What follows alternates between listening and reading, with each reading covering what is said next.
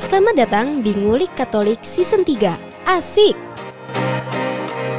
Obrolan iman yang menyenangkan dan pastinya membuka wawasan.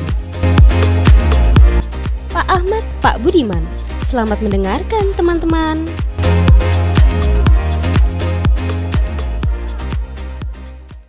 Kembali lagi bersama kami di Ngulik Katolik. Asik. Sekarang kita mau bahas apa Mas Jan? Aku kok rasanya baru pertama kali ya apa gabung join sama orang yang berbeda. Biasanya aku ambek Mas Yudit, Loh ya kan Mbak Vera. new generation Biasanya dia paling muda sekarang. Sekarang paling tua Tua Enggak, enggak yo. Kan ada yang lebih tua daripada saya, ada yang lebih Sudah senior. nggak usah buka kartu. Oh, oke. yang paling tua di sini ya Pak Yudit lah. Oh iya. Oh iya, iya. Sesepuh Yang- yang- leluhur Yang yang paling sesepuh memang Pak Yudit memang. Legend Legend. ya inilah pertama kali kita take voice bareng-bareng ya. New- Full time, eh new full gener- time, full team. Full team. Kalau full Bisa, time bisa. mah beda sama partai. New Generation Podcast Ngulik Katolik. Saya Nimas Diponegoro. Saya Tias Menyolok Keramik saya Vincent Bakul Kerang. Saya Nina Rajin les Kalau diajak Rosario ngeles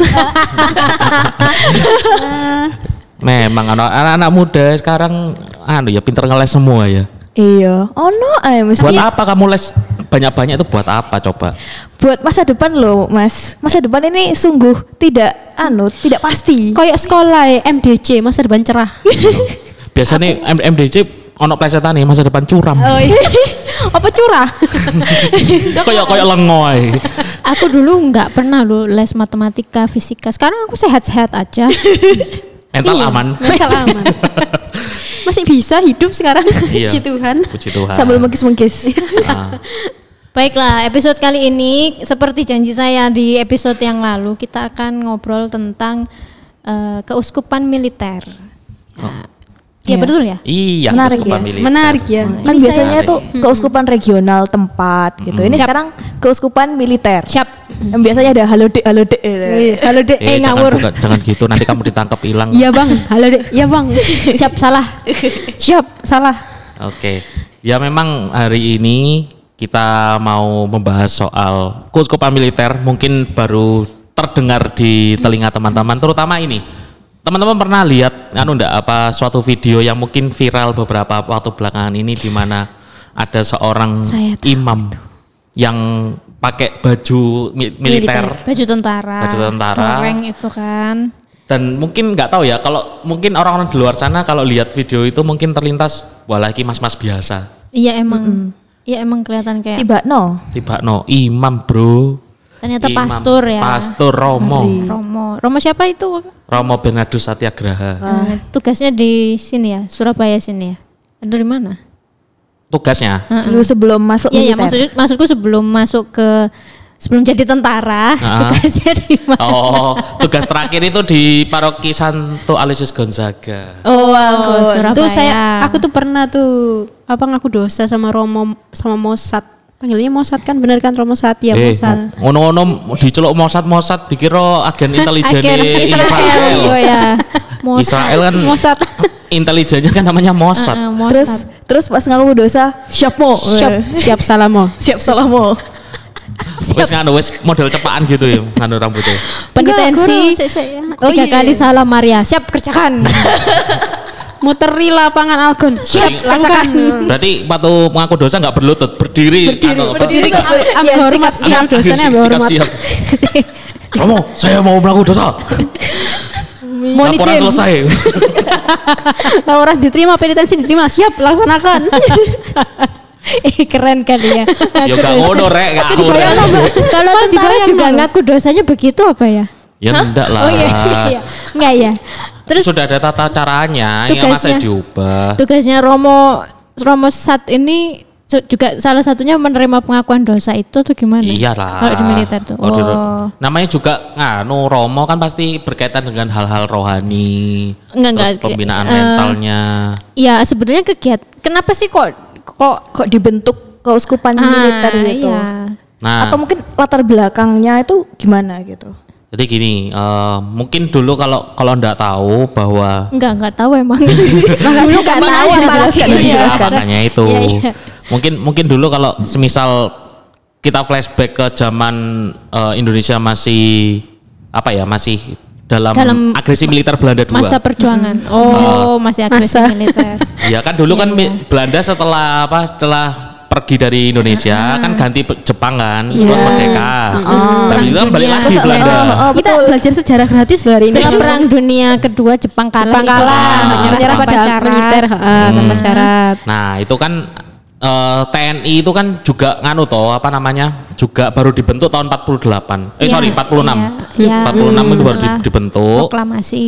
Nah, apa aklamasi? Proklamasi. Proklamasi. Setelah Proklamasi. proklamasi kan baru dibentuk itu kan tentara. Hmm. Mas sampean mending ngombe si air Mas. iya kayak kurang kurang ngombe nganu minyak tanah. Mas coba materinya di review lagi mas. Ayo, lanjut Jadi- Mas. Ya, jadi memang dulu pada awalnya itu ketika zaman perang karena ini memang dibentuknya itu tahun 49. Jadi itu setelah eh, agresi militer Belanda 2 dan setelah itu kan Indonesia ini apa? Perjanjian konferensi meja bundar tahu? KMB, KMB. wajah. Nah, itu kan pengakuan kedaulatannya Indonesia kan tahun 1949. Nah, setelah itu kan pasti ber- eh, beritanya akan disiarkan di seluruh dunia soal itu.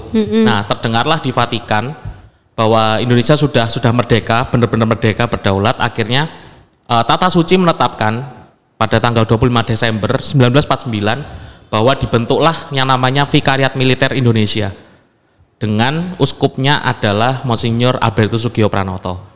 Waktu itu. Oh, Monsignor Sugiya Pranoto itu. Nyesel aku ingin iki sejarah aku mbiyen Remi diteruskan boleh gak ngerti apa-apa. Tapi aku itu kan nggak dibahas ya dalam kan sejarah. aku menengahi. Iya. itu nggak dibahas ya dalam pelajaran sejarah. Ya enggak, soalnya kan kalau pelajaran sejarah kan bukan yang hal yang spesifik kayak eh, apa tanggal jam berapa atau tanggal-tanggal berapa peristiwa-peristiwa penting gitu kan enggak. Jadi kan yang umum. Hmm. Nah, ini kan sejarah yang secara khusus terutama sejarah untuk gereja Indonesia kita kan. Hanya, nah. Nah, ini cerita sejarah ini disampaikan nggak ketika ngajar kate katekese? Ya enggak terlalu Oh, sih. enggak terlalu ya. Soalnya memang ini hal yang apa ya lebih ini ya.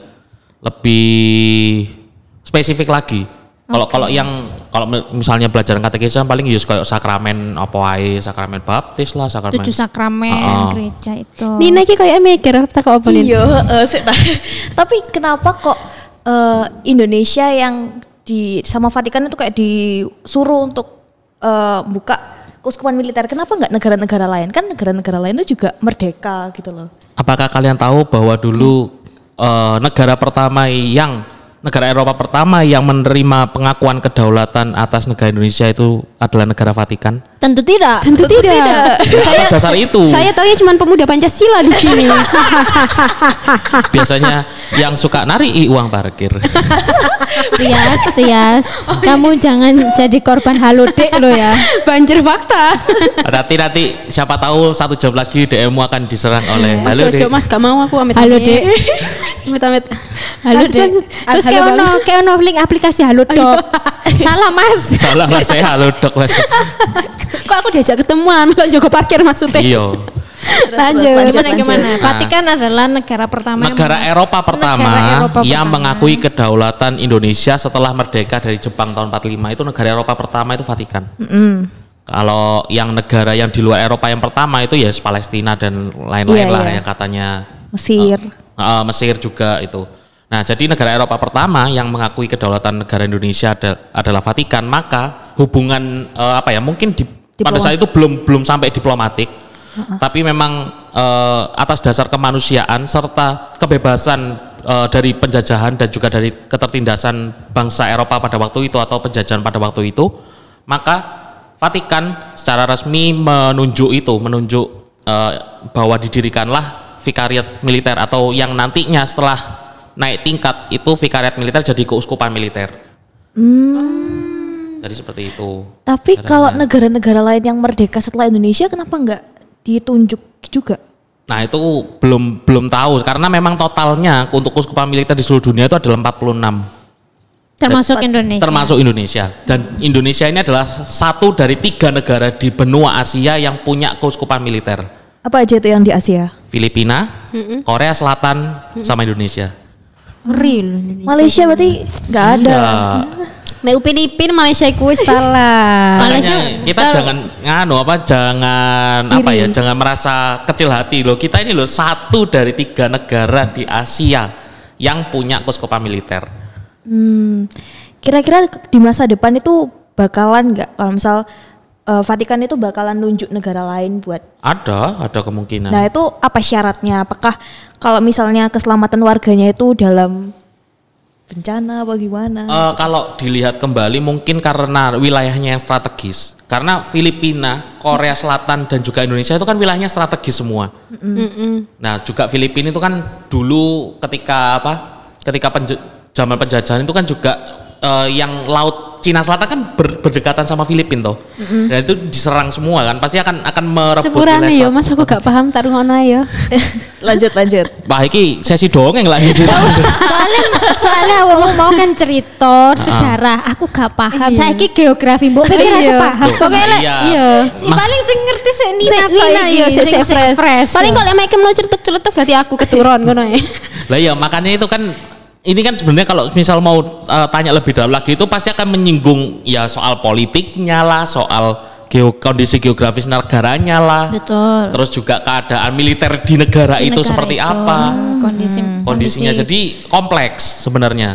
Oh gitu. Ini mau tak jelas tuh tak jelas lo kabeh. Enggak, enggak, enggak. Sampai jam dewe lho. Ya, ke- Kalau rame part 2 Kak, ngono lho. Kalau rame part 2, Oke, kalau kalau rame lagi part 3.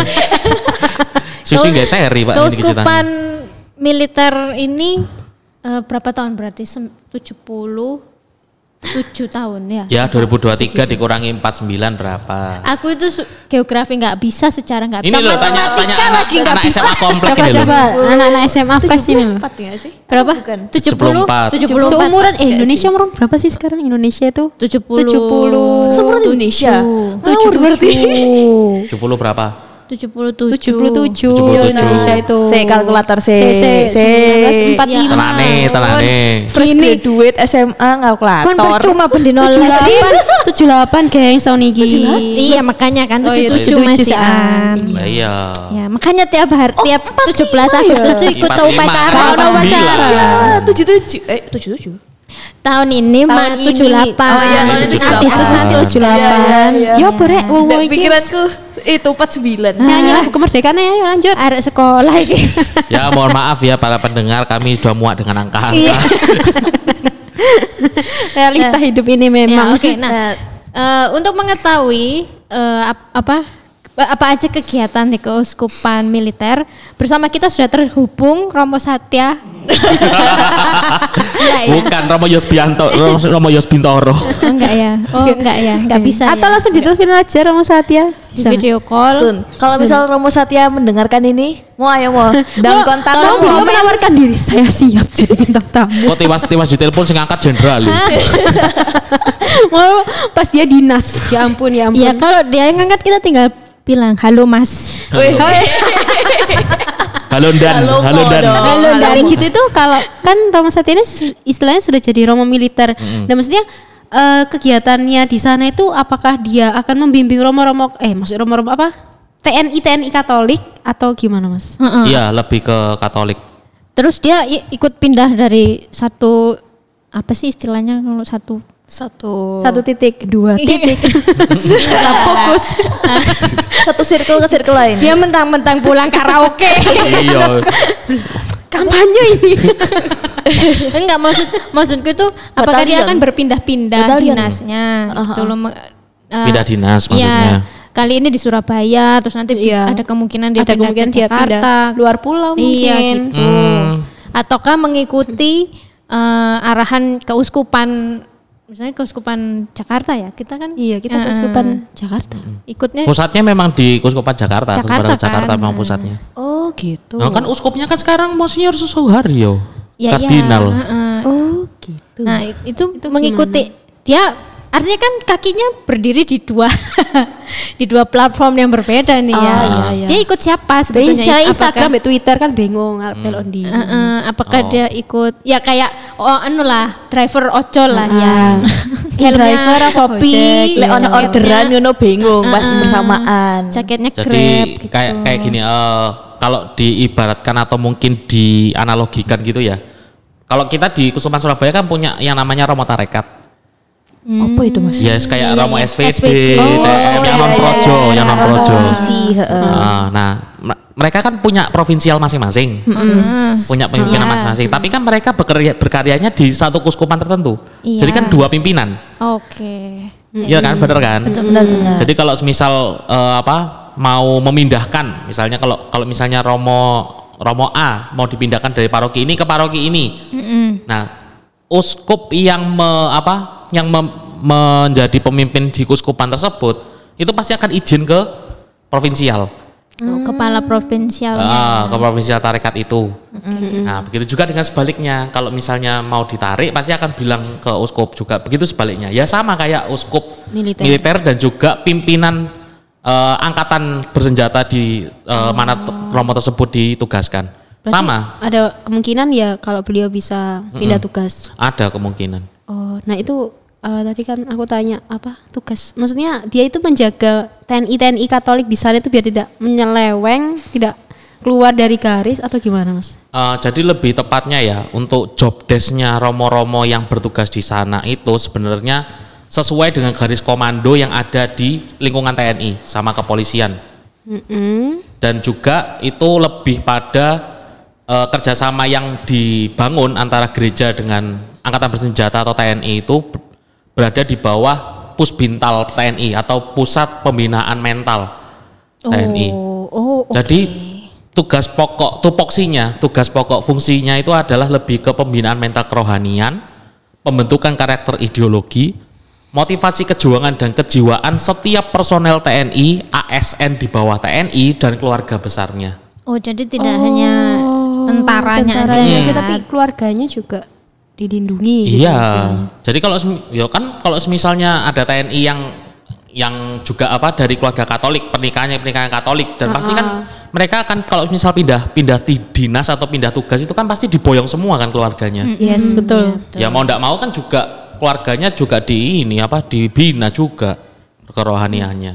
Iya, iya, iya, iya. Gitu tuh eh, apakah ada misalnya kayak hari tertentu untuk mereka tuh belajar tentang katekese mungkin. Bisa jadi. Oh. Ya, makanya itu sudah terhubung dengan kita. Kayak ngono OTW golek TNI Katolik ini nah. ini. Kalau main dari Persib. Persatuan istri tentara. Halo Dek, engko ana grup dewe engko. Iya. Bu ini arisan ya bulan ini. Ngono loh. Jika ibu-ibu pejabat.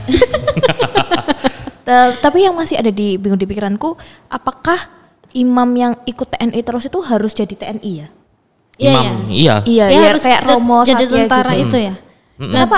Apakah harus gitu? Kenapa nggak ikut bimbing aja seperti biasa tapi tanpa uh, Tanpa dia harus tentara? jadi tentara. Mm, Maksudnya perlu Romo. diketahui bahwa ya satuan TNI atau mungkin eh, tempat-tempat di mana apa ada markas-markas TNI itu nggak nggak terikat sama paroki setempat loh. Contoh Kodam Brawijaya 5 itu terikat sama paroki enggak? Enggak. Eh, enggak Nggak tahu. tahu. Ojo beda-bedaan ngene. Enggak, maksudnya maksudnya kalau kalau semisal anu loh apa? Kalau semisal itu masuk di wilayah paroki gitu ya. Sebenarnya itu masuk satu wilayah sendiri enggak dari paroki? Enggak kan? Berarti enggak, soalnya dirimu menekankan enggak ya berarti enggak. ya udah gitu juga dong. Jadi eh, contohnya seperti itu. Kalau itu lingkungan ters- tersendiri. Nah maka eh, supaya kerohanian dan juga apa ya pembinaan iman dari anggota TNI terutama yang agama Katolik itu tidak bisa dibebankan kepada paroki. Oh, I see. Iya, iya, iya, iya. Ya, Oh, paham aku. Nggak bisa dibebankan kepada soalnya paroki. paroki satu sama paroki lain nggak ngerti riwayat mereka seperti apa gitu kan? Mm, Karena kan eh, TNI kan silih berganti kan datang pergi kan sesuai dengan dinasnya. Ya maka dari itu nggak nggak terikat. Maka dari itulah kenapa ada kuskupan militer itu juga. militer. Ya, Dan ditaruhlah romo-romo yang eh, bertugas secara khusus untuk mendampingi, membina dan juga eh, apa ya mengembangkan iman Katolik yang ada di TNI terutama bagi mereka yang beragama Katolik. Nah, terus kenapa kok militer-militer negara lain juga nggak kayak gitu? Negara-negara yang bukan yang nggak ada keuskupan militernya. Yang gak ada kuskupan militernya. Heeh. Harusnya kan mereka juga TNI-nya, TNI-nya mereka ya. Itu kan silih berganti juga. Tapi mereka kenapa nggak mengadakan Kenapa nggak ada? Heeh. Ya siapa tahu negaranya nggak mengakui agama Katolik kan bisa aja. Kalau yang di Bisa jadi. Thailand, Betul.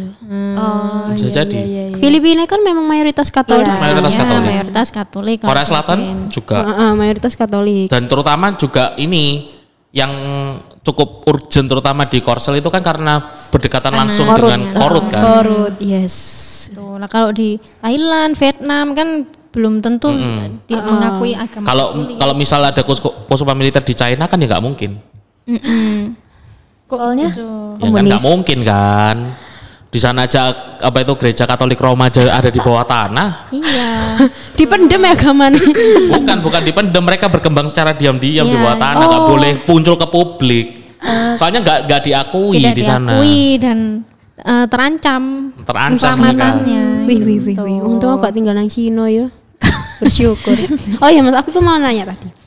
Eh, apakah Romo militer ini punya masa pensiun? Kan biasanya kalau militer-militer biasa kan dia pasti punya, punya masa punya pensiun. punya.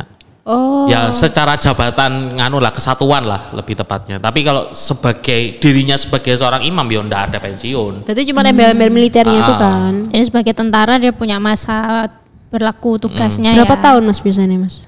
Nah itu aku kurang tahu sih kalau kalau berapa tahunnya. So, aku soalnya aku sendiri bukan orang militer, bukan orang militer dan juga Daftar kurang saya. kurang tahu apa ya, kurang tahu soal strata atau tingkatan-tingkatan kapan pensiunnya, terus juga apa berapa tahun harus bisa sampai ke pangkat jenderal dan sebagainya saya nggak nggak tahu. Terus ini si eh, siapa Romo Satyagraha ini ikut pendidikan militer selama berapa tahun? Eh, kalau yang terakhir ini baru tiga bulan sih, baru tiga bulan selesai apa pelatihan dasar kalau nggak salah. Nah ini naik beliau ke ini pendidikan perwira. Oh Let- jadi Letda, le- ikut Letnan dua. mengikuti Oh, pangkat. ini pangkatnya Pangkat militer pangkatnya juga ya? Dia juga dapat Dapat. dapat pangkat berarti. Eh, paling mentok itu sebenarnya paling mentok itu bisa sampai kolonel. Terutama ini eh, Romo Yos Bintoro. Sekarang pangkatnya beliau letkol, letnan kolonel. Maaf, maaf, ini maaf ya Mas, aku mau nanya lagi. Eh, apakah Romo militer ini juga digaji? Maksudnya dia dapat pemasukankah seperti militer-militer lainnya atau misalnya tunjangan mungkin? Kalau tunjangan-tunjangannya sih, sih kurang tahu. Hanya saja eh, mereka ini apa ya juga mendapatkan fasilitas yang sama dengan eh, orang-orang lain, Anggota terus, eh, biasa. anggota anggota biasa. Hmm. Kecuali kalau yang kepangkatan loh ya, pasti ya disesuaikan dengan pangkatnya. Nah Romo ini bisa punya pangkat nggak Romo militer? ini? Bisa. Ya itu tadi Hanya saja gini. Tertinggi letkol. Ya tertinggi tertinggi letkol. Hanya saja gini teman-teman. eh, kita juga perlu tahu kalau imam itu adalah apa ya orang yang dipilih Tuhan ya. Secara secara ini secara secara teologis atau mungkin secara yang paling dasar ya. Dan mereka itu sebenarnya para imam secara apa ya secara spiritualitas dia sebagai seorang imam itu harus merendahkan diri. Sedangkan di Ya. militer pasti orang akan berlomba-lomba untuk naik pangkat. Ya, yes, betul. betul. Ya pasti akan ada apa ya pertentangan batin lah. betul. Nah, aku ambil contoh gini. Aku pernah baca buku apa Mission Breakthrough, judulnya eh, judul bukunya Mission Breakthrough itu adalah eh, kutipan-kutipan atau kumpulan cerita dari romo-romo diosesan, romo-romo projo yang punya tugas-tugas khusus. Salah satunya adalah Romo Yos Bintoro yang sudah lama di militer. Beliau pernah agak stres karena pertentangan antara dia itu di militer itu dia ada jenjang karir naik pangkat, sedangkan dia itu tidak mau karena dia seorang imam. Oke. Bahkan dia sampai krisis loh. Aku kayak kayak krisis itu dia kayak hampir mau keluar dari apa? Militer. Bukan, keluar dari itunya apa imamatnya. Tekanan kali ya mungkin. Tekanan. Iya, kayak sekelilingnya pada mengejar, dia sendiri harus menahan. Iya, betul. Terus bagaimana akhirnya? Akhirnya tetap setia lah dengan apa? Tugasnya dengan itu, tugasnya misinya. sampai sekarang. Oh. Puji Tuhan. Puji Tuhan. Dan naik pangkat akhirnya. Ya, terakhir sih let, let call, Letkol namanya, itu. jabatannya. Oke. Oh, berarti itu emang udah ditentukan ya, udah nggak bisa naik lagi. Iya, wis mentok-mentoknya segitu. Masa ya mau sampai jenderal? kan nggak sesuai dengan spiritualitasnya dia Iya, sebagai iya, seorang iya. imam. Betul, betul. Berarti juga pendaftarannya dia pas pertama kali masuk juga sama ya kayak Sama. kayak orang-orang pada umumnya gitu, kayak nggak ada spesialnya juga. Nggak ada. Yo di tempat di tempat beneran kayak orang kayak militer, sungguhan. Sungguhan bener. Berasa-berasa. Berasa-berasa lah atau apa panjat nganu lah. Apa papan-papan Gitu yang itu nganu apa? tuh. Apa ada rekomendasi khusus buat untuk daftar romo militer atau romo-romo di Keuskupan Surabaya ini bisa Ditawarin. Dita- iya, maksudnya ditawarin atau beliau-beliau ini bisa ditunjuk, daftar langsung diutus. atau gimana? Yang pasti dari kuria sendiri atau mungkin dari dewan imam sudah menentukan sebenarnya. Siapa yang cocok, siapa yang tidak cocok. Oh, ditunjuk langsung berarti ya. Iya, langsung yang misalnya oh ini kayak eh cocok, wis langsung berangkat. Hmm. Jadi juga ada apa? Ada komunikasi antara keuskupan yang mengirimkan dengan uskup militernya dan juga eh, tempat yang mau dituju. Hmm, ya ya ya. Jadi ininya ya kesatuannya juga. Iya, kesatuannya. Tergantung berapa jumlah umat Katolik yang ada di kesatuan itu juga ya. Dan tergantung slotnya juga. Kalau misalnya tiwas daftar ternyata slotnya habis, ya harap daftar ring di coba. Oh, kebetulan ini sholatnya mek satu gitu Tam? Ah, ah, Atau- kebetulan. Oh, Oke oke. paham paham paham. Buat romo-romo yang dengerin ini dan mau kayak istilahnya berkarir, mau jadi merasakan Berkarya. halo dek, Kuruskan perut Anda. ngejimo. Ngejim sing kok baru bisa Iya. daftar romo militer. Iya. Jian peh peh peh. Atau mungkin Romo yang di RKZ mau daftar jadi militer Nggak mungkin, Romo di RKZ kan standby 24 jam udah di sana. Atau romo-romo yang di RK nggak pakai Z bisa daftar. Orang gimana tuh? Orang gimana tuh? Kayak kena. Gak bisa, nggak apa-apa, nggak bisa udah romo RK tanpa Z ini sudah cukup. oh iya, kalau romo tarekat gitu bisa nggak? ya itu tadi udah dibahas itu. Ya ampun. Udah, tadi Udah. sudah. Bapak nggak apa-apa, Bisa namanya kita nggak lah, harus bisa. Koleng sedikit nggak apa-apa lah. Berarti nggak memandang dia tarekat atau diosesan ya? Iya. Yang masuk militer itu. Ya itu tergantung apa kuota itu tadi loh. Iya. Ada apa enggak? Kalau kuotanya ndak ndak nganu ya rugi lah. Iya. Berarti like, misalnya eh, buka dua kota, berarti ditunjuk dua romo Iya. juga. Iya dua Romo Iya. aja. Ini kan dua Romo ya yang Romo Satya sama Romo siapa? Lebih lagi? tepatnya nganu sih. Kalau kalau kata temanku, kata temanku yang sekarang di AU di Angkatan Udara, itu katanya memang ada slot apa ya? Slot kesatuan. Ya kesatuan itu kalau misal slotnya sudah penuh nih, kuotanya sudah terpenuhi. Nah, kalau misal ada tentara yang mungkin meninggal lah atau meninggalkan kesatuan, itu pasti kurang-kurangannya slotnya dari situ. Oh. Dan ini ra- para Romo ini misalkan ya, misalkan nggak minta, misalkan kita perang, dia juga harus maju perang ya, Iya mau ndak mau cuma saja gini cuma angkat senjata juga ya. akhirnya. Mendoakan dan ikut perang ya. Nah ya, cuma cuma gini eh kalau misalkan apa ada gambaran yang lebih lebih apa ya lebih sederhana pernah tahu film ini enggak Hacksaw Ridge enggak Enggak. Enggak, apa sih? Mas tahun piro ku, Mas, Mas? Sepurane, sepurane. Akhir tahun 2020 sih film-film perang endgame, endgame. Genremu apa, Mas? Sepurane, Mas. Sepurane gak harus temenan. Apa itu tentang apa filmnya? ada itu nonton film apa film horor Endgame, endgame, bukan Dani, Marvel Endgame. Gimana gimana sinopsisnya? Apa gimana gimana? Sinopsisnya itu ada seorang tentara, tentara medis lebih tepatnya, tentara medis. Tetapi yang menjadi apa ya, menjadi aneh itu adalah dia nggak nggak pernah mau menembakkan senjata. Bukan, bukan Katolik. eh, ini apa?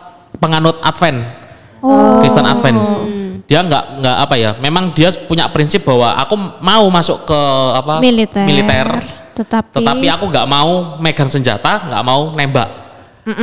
Hanya jadi ten- tentara medis tok. ya kalau tentara medis kan tugasnya ya memang hanya eh, memberi eh, eh, Nah, memberi tapi pertolongan pertama. Ketika itu dia zaman Perang Dunia Kedua, dia dikirimkan ke, Je- ke Jepang bersama pasukan yang lain. Pasukan medis yang lain itu bawa senjata juga. Iya memang Nah, setiap sedangkan dia nggak mau. dia nggak mau. Hmm. Oh. Nah ini kalau Romo bagaimana? Kan ajaran Katolik kan nggak boleh ya menyakiti Sama. Kayak tentang kekerasan gitu Iya. ya. Kasih kan kita kasih. Kalau ditampar pipi kiri kasih sertifikat rumah gitu kan ya. Ya aku juga gelem lah. Aku udah kaplok-kaplokan itu sertifikat- sertifikat rumah ya mau. Nah, Enggak, enggak terkait dengan posisinya Romo di Hmm. militer ini apakah dia juga harus angkat senjata kemudian ya ya gimana itu kan bertentangan gitu loh. Nah, ini gimana ini situasi seperti ini? Ya saat ini sudah terhubung dengan Jenderal Purnawirawan TNI. Dia menyerah deh. Rada abot ya pertanyaan nih. Tapi memang gini, prinsip prinsip utamanya adalah ya dia sebagai seorang imam, dia membina mental, kemudian juga membina kerohanian dan juga apa ya? eh menuntun dengan apa? Dengan mungkin ya juga semangat patriotisme. Kalau seandainya kalau seandainya mungkin terpaksa dalam keadaan terpaksa kill or to be killed. Ya. Misalnya seperti itu.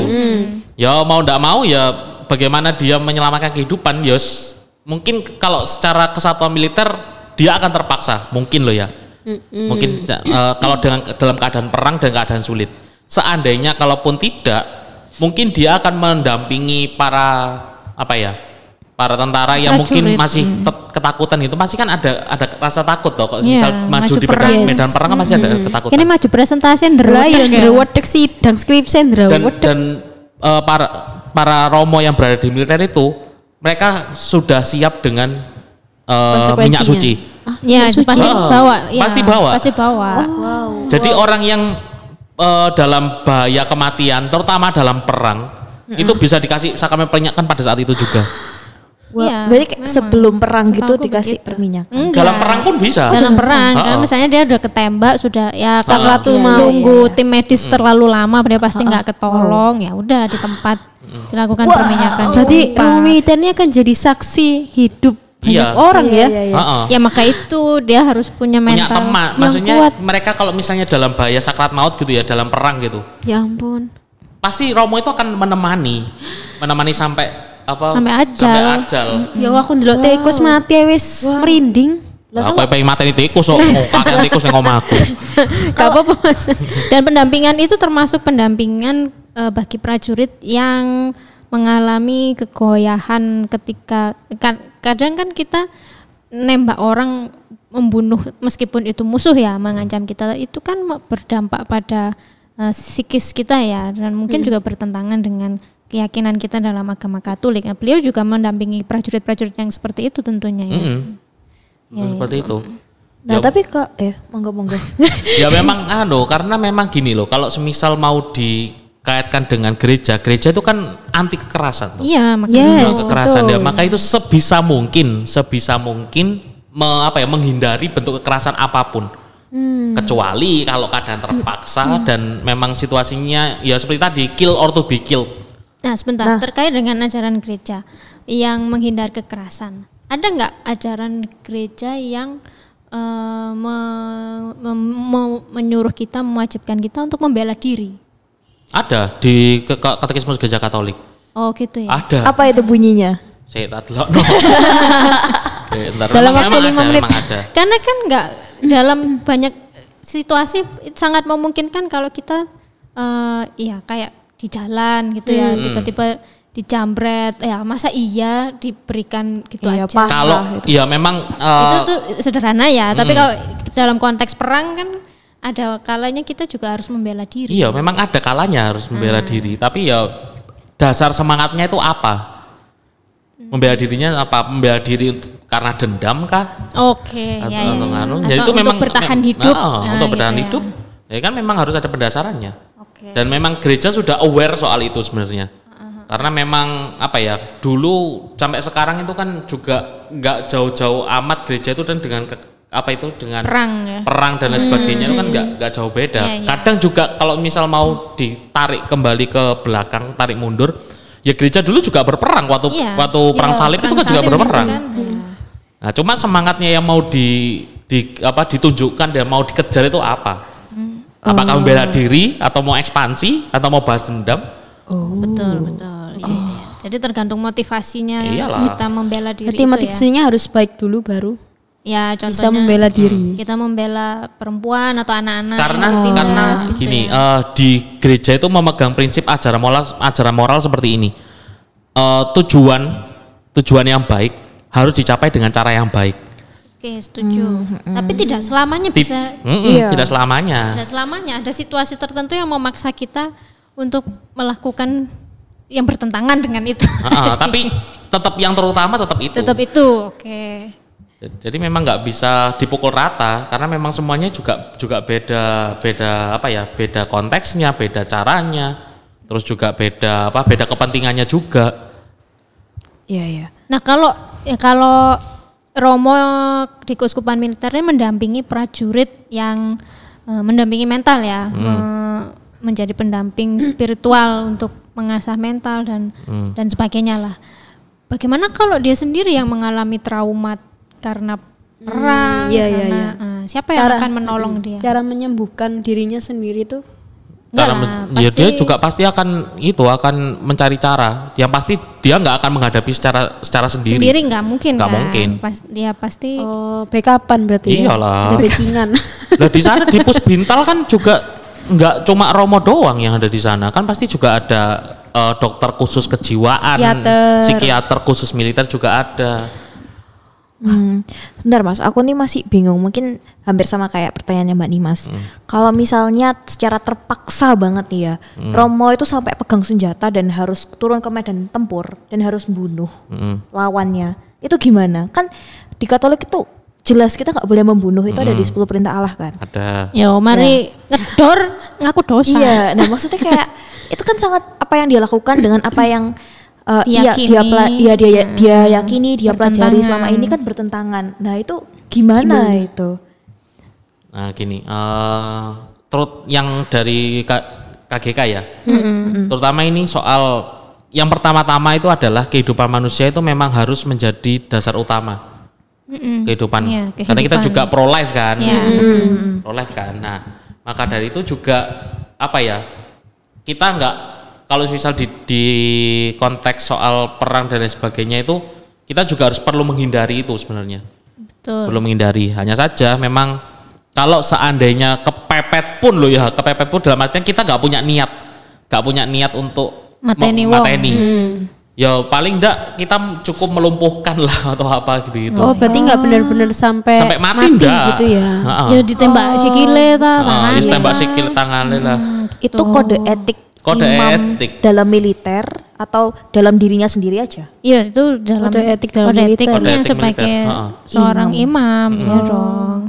Gitu. Berarti kemungkinan besar imam nggak mungkin ditaruh di medan tempur kalau nggak terpaksa benar-benar Bisa terpaksa. jadi. Ya bisa jadi loh. Kan dia Iya, harus mungkin. mendampingi prajurit. Ini Iya. tetap harus mendampingi prajurit di garis depan kan ya gimana? Kalau ada yang Istilahnya kayak garda terdepan gitu kali. kalau ada prajurit sakratul maut, nah kan dia harus harus tetap dampingi. Mm-mm. Dampingi Nah, ini. dalam Oke. di sebentar sing soal pembelaan diri tadi ya Iya. pembelaan diri di KGK 2263 KGK nomor 2263 itu ter apa tertulis kayak gini pembelaan yang sah dari pribadi dan masyarakat tidak merupakan pengecualian dari lar- larangan pembunuh seorang yang tidak bersalah jadi memang nggak boleh ya nggak boleh. Yakni melakukan pembunuhan dengan tabu dan mau.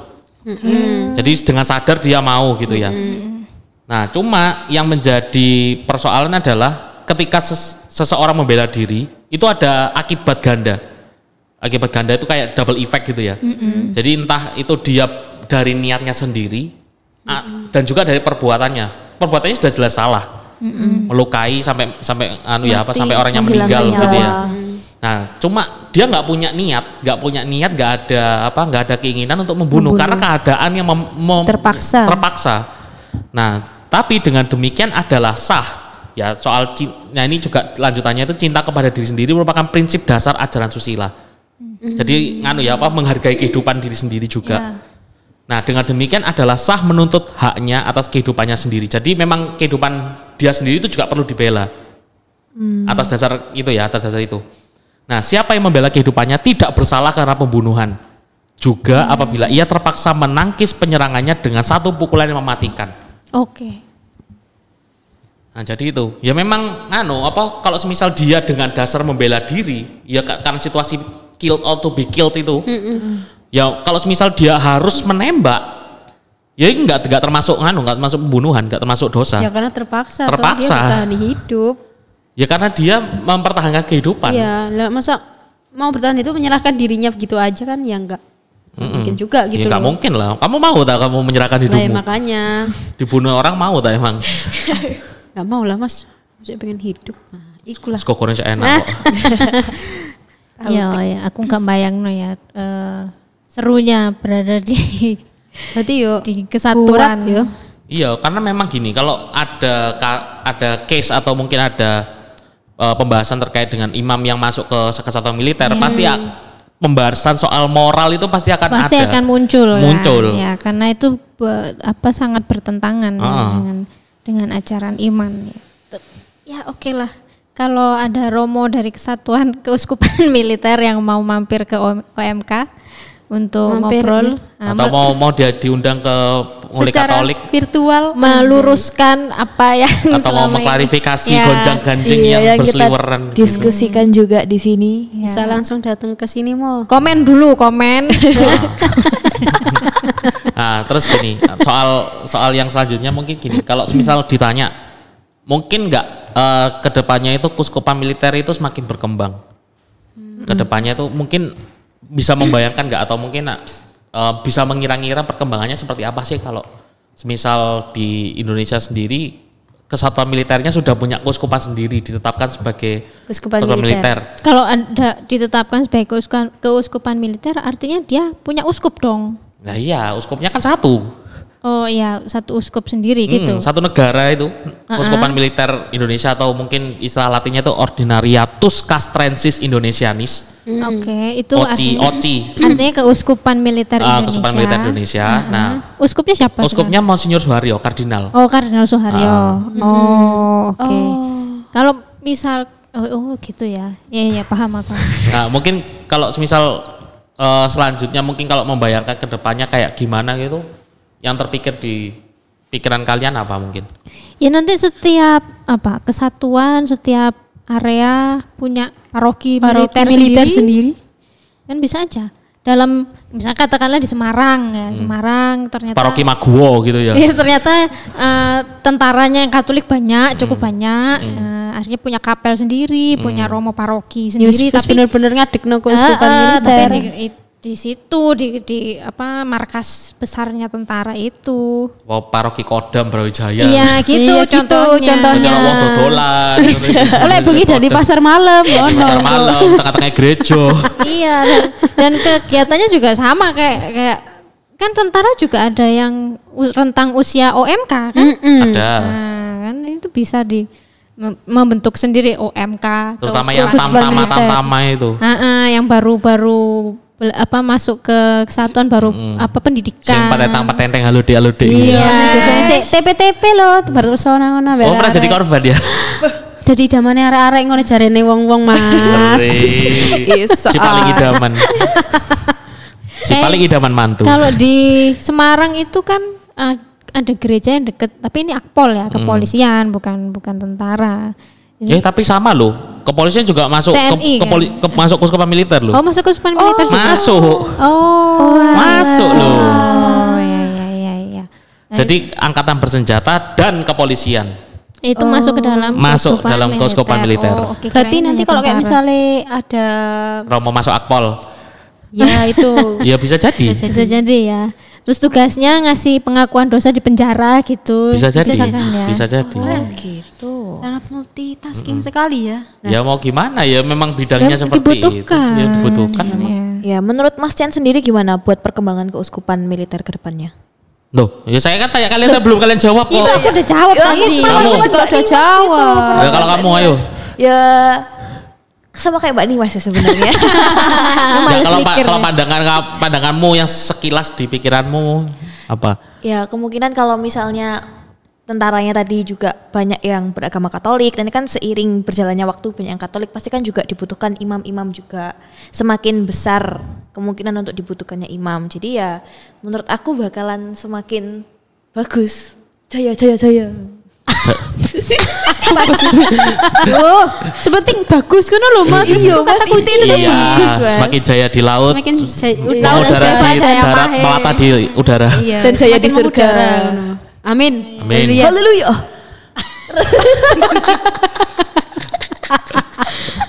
Hah? tiada Ah, berkesudahan lanjut Eh, kalau kalau aku sendiri melihat eh, perkembangan keuskupan militer ini kalau yang dulu dari yang dulu sampai sampai sekarang itu eh, Romo yang ditugaskan di keuskupan militer Indonesia itu semakin banyak. Karena dulu yang paling terkenal itu adalah Romo Yos Bintoro dan sampai sekarang masih belum purnawirawan. Oh, masih aktif. Masih aktif. aktif. Masih aktif di sana. Mungkin dua atau tiga tahun lagi baru purnawirawan. Oke. Episode berikutnya akan kita hadirkan. Romo Yos Bintoro. Bisa Ngeri loh, mulai Katolik ini menghadirkan Bisa orang-orang hebat. Bisa nggak? Eh, serius sih teman ini. Iso lah, masa Kamu nggak orang iso. gimmick. wacana tok. Jadi memang eh, perkembangannya semakin semakin banyak eh, imam yang bertugas di sana dan memang kebutuhan akan apa ya eh, pembina pendampingan rohani terutama bagi para Prajurit. prajurit yang ada di sana entah prajurit di kepolisian ataupun prajurit di ke- kemiliteran atau kesatuan angkatan bersenjata memang menjadi concern yang baik terutama bagi Indonesia karena kalau kita tahu atau kita mau lihat lagi angkatan bersenjata kita itu adalah peringkat kelima atau enam di dunia, terbanyak Ya, betul. Jum- secara jumlah secara jumlah banyak. banyak. Jadi pasti nggak bisa dipungkiri bahwa memang ada orang Katolik yang yang masuk ke kesatuan. Hmm, pasti. Pasti. Dan itu pasti akan membutuhkan pendampingan secara khusus oleh Romo. Sehingga eh, dengan adanya keuskupan militer ini semoga ya para satu para anggota eh, prajurit semakin terbina mentalnya bagi makin terbina kerohaniannya Spiritualitasnya spiritualnya terbina baik itu dari pribadi sang prajurit itu sendiri maupun keluarganya. Ya. Nah, itu juga menjadi harapan sih sebenarnya bahwa nanti adalah paling enggak teman-teman kita yang mungkin masih bingung atau mungkin masih apa ya masih takut kalau misal nanti pembinaan imannya pembinaan rohaninya nggak ter nggak jalan. Heeh, nggak jalan nggak terakomodir. Bisa lah nggak apa-apa nggak usah takut masuk ke angkatan bersenjata. Kita kita juga membantu Mengembangkan. Membantu ya. mengembangkan Memberi juga, wadah ya. memberi wadah. Jadi jangan takut bagi teman-teman OMK kalau misalnya mau daftar ke kesatuan, entah itu kepolisian ataupun ke eh, satuan militer, daftar aja nggak apa-apa. Ya, kalau udah daftar, eh, kalau berminat memang bisa mendaftar eh, ke baik itu polisian maupun ke militer, ya. Tapi ya minta maaf ya kalau sudah punya seragam, apalagi sudah berpangkat, nggak usah semena-mena ya. Cuak. Ojo DM DM sakarmu dewe. Betul, nggak usah DM DM, sosok ya, eh, cari bidan atau perawat, Perawat, enggak, nggak iya. usah. Bener-bener Ya, itu fakta Dan itu. nggak usah mukulin anak orang juga, Ya, ya. gak usah nendang motor ibu-ibu juga. Tolong jangan Bahaya gitu. Ojo blete. Iya, inget ya. Kom halo dek iki rada rungkat anjing. ya yang yang paling banyak bersuara mungkin yang Oh, jadi korban enggak, ya. enggak. Aman. Ya baiklah, itu eh, cukup menarik ya. Ini kalau ada Romo atau ada teman-teman dari OMK yang eh, saat ini sedang pendidikan di militer maupun di Akpol yang kebetulan mendengarkan podcast kami dan punya opini atau punya komentar Silakan. mau mengklarifikasi, mau curhat, uh, punya pengalaman dengan Romo militer mungkin, nah silahkan bisa melalui Instagramnya OMK Surabaya, bisa juga melalui Podcast. podcast Mulai Katolik. Ngulik Ngulik Katolik ya. Kita eh, pasti nanti kita respon ya, karena ini menarik sekali ya. Jarang ada pembahasan seperti ini. Bahkan tadi sudah dibahas sejarah, eh, sejarah Iya, yang sampai, sampai geografi barang Ah, dibahas. iya. Sejarah yang kita jarang sekali dengar di kelas. Aslinya enggak tahu. Heeh, aslinya nggak tahu. Saya kita bingung. Dulu nggak tahu sekarang lupa. Gak apa-apa. Kan aja sejarah untuk Dilupakan. dibelajar. Oh, Janganlah ya. Baiklah. Kayaknya cukup ya episode kali ini. Cukup. Tuh. Kalau dilanjutin nanti dua jam. Dawa nanti dawa episode-nya. Oh saya sudah punya makalah. Mari mari mas, mari mas. Hop hop. Engko ayo jadi entekno. Ya itu. Oke, baiklah kami akan meninggalkan eh, sobat Bambleh eh, di episode ini dengan pesan yaitu Buat kalian yang nih para para lelaki yang pengen jadi kaum kaum halo dek ini pertama ngejimo sik rek. Cek gak buncit. Kan gila nih oleh tentara militer buncit kan. Gak gak boys blas ngono kan arpe halo dek ngono. Wis gak- wis wis buncit pendek. Lah, dan tetap Katolik. Wes mari. Jangan pindah server. iya jangan pindah server Hmm, jangan pindah server. Jangan pindah server karena ada pembinaan eh, spiritualitas Katolik Yes. yang disediakan oleh keuskupan jadi militer. jangan khawatir kalau Katolik tidak punya wadah pasti punya wadah. pasti ada yang mewadahi. Ya, baiklah. Inilah akhir dari episode keempat season 3 Ngulik Katolik saya Nimas Diponegoro. Saya Tias penjual keramik. Saya Vincent Bakul Keran. Saya Nina pelajar SMA biasa sih sebenarnya. Ya, Iya. Terus ganti mana? Terus ganti mana? Apa jenenge Wes lali ya gua aja Labi, nih. labi. Lali tagline-ku. Oke, sampai ketemu di episode berikutnya. Bye bye. Bye bye. Sampai jumpa.